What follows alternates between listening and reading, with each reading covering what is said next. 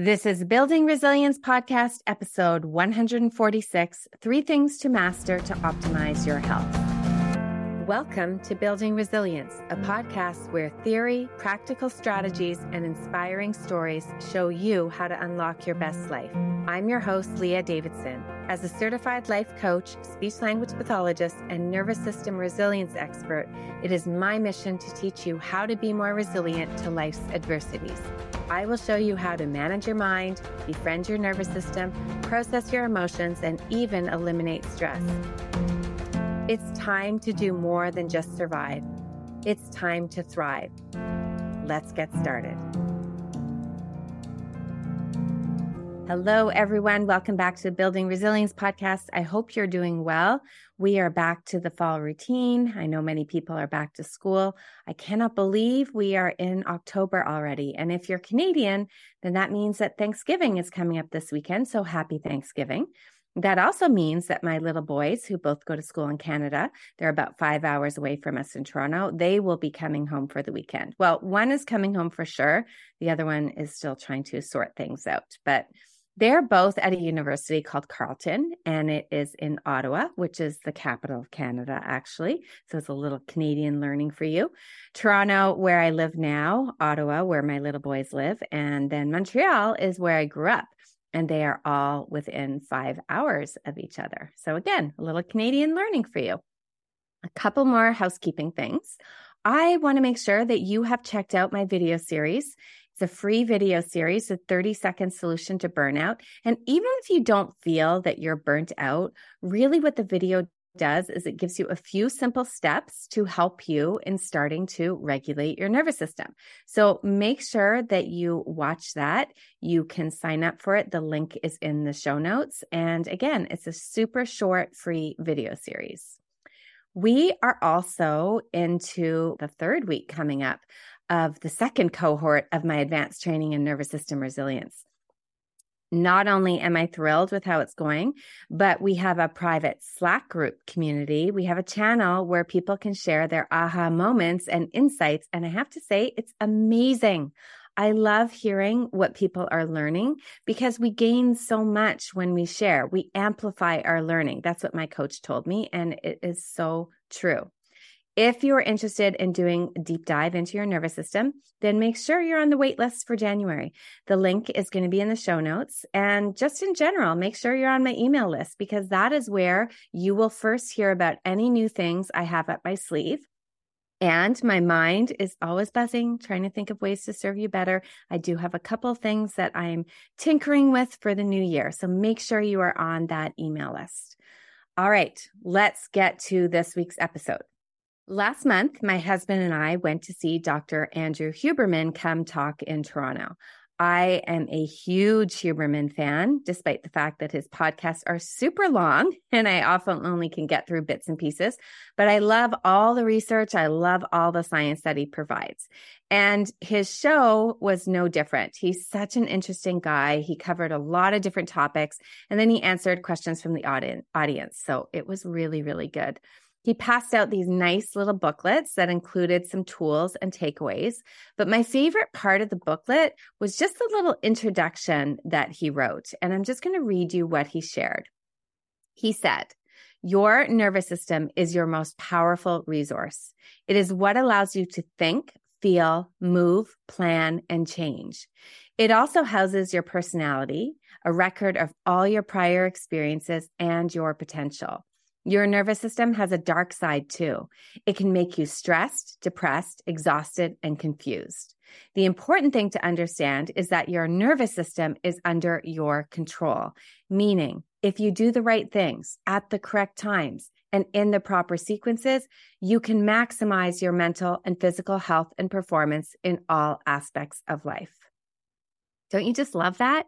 Your nervous system is your most powerful resource. That is why it's so important to learn about it and why I spend so much time trying to share everything I can all about it. But I wanted to share with you something else that he started with in his presentation because it also ties so well into many of the things that we talk about on the podcast or that I share with my clients or the participants in my advanced training in nervous system resilience program. So Huberman basically shared that there are three important things that you need to master in order to have health physical, mental, emotional. I'm going to share each one with you that he shared, but then I'm going to elaborate, giving my own interpretation and perspective based on each one. The first one is he said, you need tools to improve your stress threshold. Secondly, he said, you need a tool to deal with stress in real time. And he actually recommended the physiological sigh, which we've talked about before on the podcast. And the third thing you have to master in order to have health is the ability to fall and stay asleep. You need to have a reset every night. If you sleep well, you're much healthier. You need to learn tools to fall asleep, stay asleep, and get back to sleep. Now, all these things can really fall into the category of good self care. We want to make sure our nervous system is where it needs to be in order to respond appropriately and flexibly. And that's why it's so important for us to have a good morning and a good evening routine. Now, I want to take a bit of time for the rest of the podcast and elaborate on each one. I like to share with my clients that I think of taking care of my nervous system like I'm joining a sports team. And when you join a team, you're committing to a few different things you are committing to a daily practice or training, especially if you're joining an advanced team, which I think joining the nervous system team is always going to be an advanced team. Now, secondly, you're committing to playing in all the games. And thirdly, you're committing to doing debriefs after the games. So, in terms of my analogy and compared to Huberman's recommendations, learning how to improve your stress threshold to me is essentially what I call practice and training. When you are on a team, that is actually what you spend the most time doing. I know all the years taking my kids to practice, their training would always range from strength to endurance to specific skills, and then some set plays that they would use during the game. And it wasn't easy. I'm sure they had fun, but it was always on rain or shine. Sometimes it was super early in the morning, sometimes it was late at night wasn't something that you missed if you were going to play on the team, especially if you wanted to have success on the team.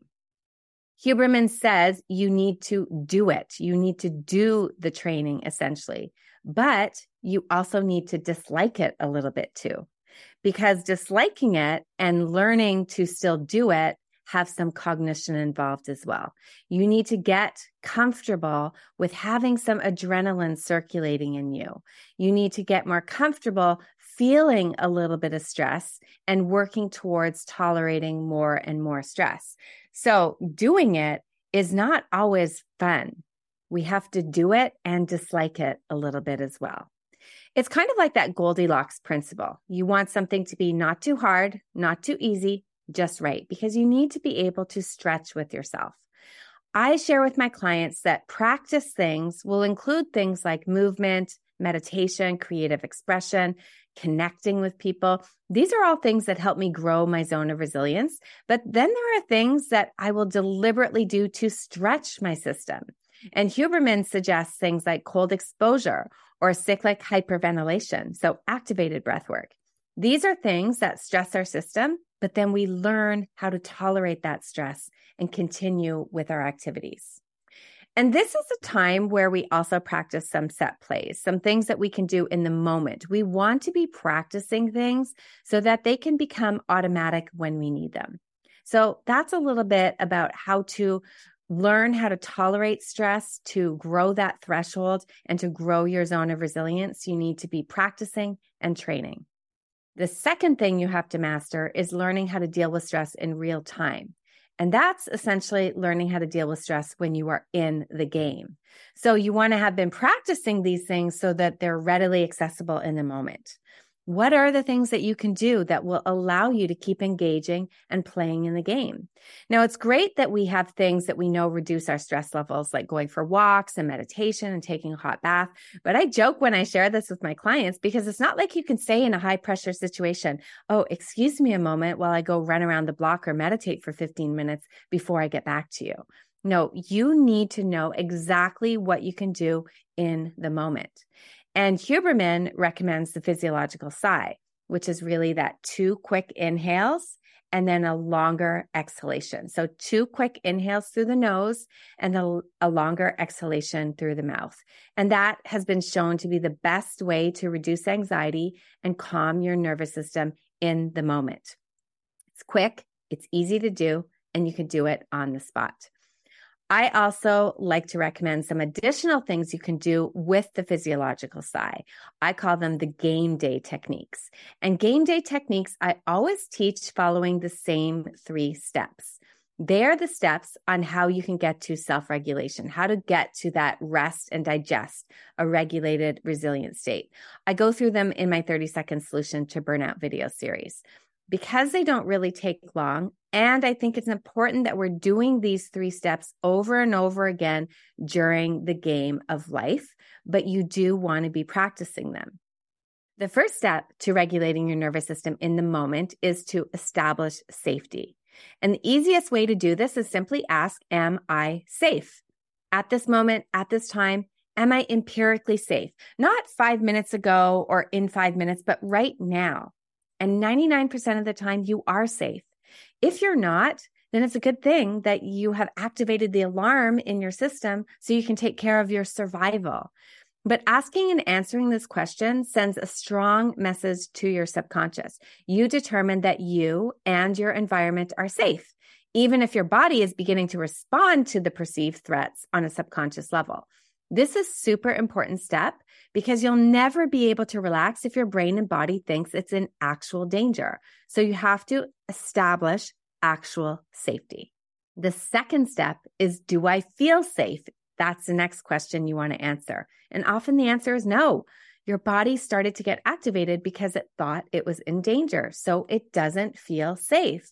But instead of trying to go back and forth, trying to convince yourself that you are safe, you're just going to get out of your head and into your body. Your body is the only place where you can always be present. Your mind can go to the past, your mind can go to the future, but your body has to be in the present. And when you go into your body, you actually also give your brain a bit of a break. So ask Do I feel safe? No, I don't. Okay, where do I feel tense? Where do I feel stressed? Where do I feel sick? Check in with your body, scan it, and then notice what it is you're sensing. Now, just to note, when you're asking, Am I safe empirically and do I feel safe? You can ask in either order. It doesn't matter which one you do first. It's just important that you are doing both. You have to establish real safety and you have to get into your body. Now, the third step is you're going to acutely relax your body. Remember, you are in the game. You are up and playing. You need to relax at this exact moment and be able to keep doing what you're doing, but be regulated when you're doing it. A body that is relaxed cannot hold stress. So, Huberman recommends doing the physiological sigh as a way to relax your body, which I love. But I also like to combine it with my favorite tool, which is the ragdoll. Basically, you simply and quickly scan your body. You notice what muscles are tight, and then you release those muscles for five seconds like a rag doll. And another fun way to do this, or a great way to teach this to kids, one of my clients had shared this idea with me, is if you remember the movie Toy Story, well, in it, when all the toys are playing and having fun, whenever Andy wasn't around, but as soon as Andy gets close, somebody yelled, Andy's coming and they all have to go limp and drop to the ground, just like little rag dolls. That's what you want to be doing. So, Andy's coming, and then release all the tension in your body. You want to notice now how you feel when you don't have any tension in your body. You have just introduced yourself to your home, to your safe place, to your zone of resilience. You have just learned how to deal with stress in real time. When you are safe, and you relax your body, your body and mind are now aligned. This is when you're regulated, when your thinking skills, your CEO can come back in charge and you can start acting and living with intentionality instead of reactivity. So the key then is to go through your daily life and confront all those perceived threats that you will inevitably encounter with a relaxed body. So you need to catch yourself when your energy is going up and you're getting tense and then intentionally bring it back down by getting regulated. That's how you deal with that everyday stress in the moment. Now, the third thing to master, according to Huberman, is the ability to fall and stay asleep because you need to have a reset every night. If you sleep well, you are much healthier overall. And you need to learn tools to fall asleep, stay asleep, and get back to sleep. Now, I did a two part series on sleep back on episode 118 and 119. So that was back in March of 2023. So go back and check that out. But some basic tips that I'm just going to review, kind of some basic sleep hygiene tips for you. The first one is have a set routine before bed that includes dimming the lights a little bit earlier, disconnecting from screens. So no screen time before bed or too close to bed your room needs to be nice and cool and really dark. You want to avoid having lights on between the hours of 10 and 4 a.m. You really do want to have kind of a wind down routine so your brain and your body knows when it's heading to bed. And going to bed at a consistent time, waking up at a consistent time, because certain things happen in your brain at certain times during the night. So you don't want to miss out. So you don't want to be switching your bedtimes too drastically. Now, secondly, your sleep routine, it actually starts in the morning. Getting that early morning sunlight directly so it resets your clock. That's really important. And you can get that early morning sunlight with exercise. You can get out there and move because exercise will also help you sleep as long as you're not doing it too close to your bedtime. Thirdly, there are things like non sleep deep rest that I did mention back on the sleep episodes. And I think I'll do a whole episode on it in an upcoming podcast. But essentially, what it is, is letting your body completely relax while you're still technically awake. And it has been known to help people get a good night's sleep. Then, fourth, things like journaling before bed. Sometimes you just want to get out all those racing thoughts and that can be a really helpful way to do it. And lastly, you want to make sure that you're getting seven to nine hours of sleep every night. It is what I also mentioned earlier. It's important to have a good morning and evening routine because both routines impact your sleep and your sleep impacts your overall health.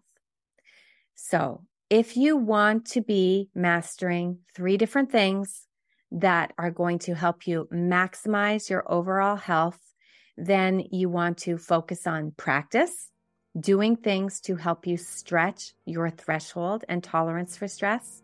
You want to focus on game day, which is learning how to tolerate stress in real time. And then finally, you want to get a good night's sleep where you're able to reset the system ready to go for the next day. I hope you found that helpful. Make sure you do check out my 30 second solution to burnout. It's a great series. It goes over those three components of self regulation. I walk you through it. And that's it for now. I will see you next week and happy Thanksgiving to all my Canadian friends. Take care. Thank you for listening to the Building Resilience podcast. If you're interested in learning a little bit more about managing stress, building resilience, and leading a more purposeful life, then make sure we're connected on Instagram and Facebook at Leah Davidson Life Coaching. You can also subscribe to my weekly newsletter at www.leahdavidsonlifecoaching.com forward slash newsletter. Looking forward to connecting.